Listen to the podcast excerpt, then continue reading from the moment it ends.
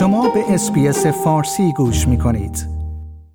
پیتر داتن وزیر دفاع پیشین استرالیا تایید کرده است که او در هنگام رأیگیری برای تصمیم گیری در مورد آینده حزب لیبرال در روز دوشنبه برای سمت رهبری حزب لیبرال نامزد خواهد شد.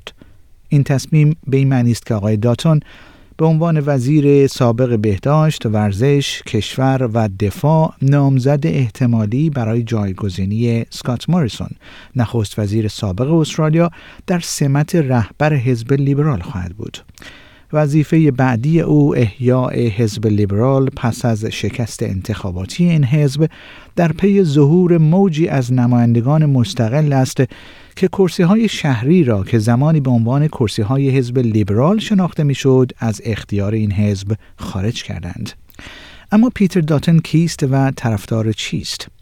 آقای داتون در طول تقریبا دو دهه حضور در سیاست به عنوان یک جنگجوی سیاسی محافظ کار و همچنین مدافع سرسخت سیاست های مرزی و امنیت ملی دولت سابقش شناخته می شود.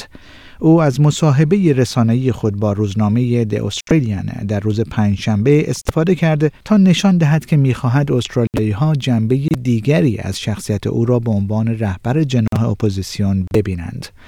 او همچنین گفت که می‌خواهد این حزب دوباره جایگاه خود را به عنوان قهرمانی برای خانواده ها، کسب و کارهای کوچک و کارگران پیدا کند.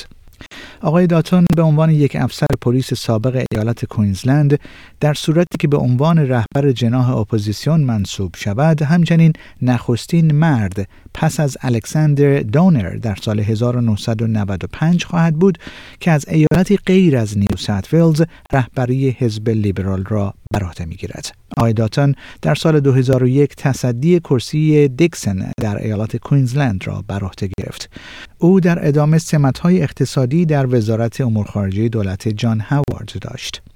خانم سوزان لی نماینده حزب لیبرال نیز توسط همکاران خود در این حزب به عنوان نامزد احتمالی برای تصدی سمت معاونت رهبر حزب لیبرال پیشنهاد شده است.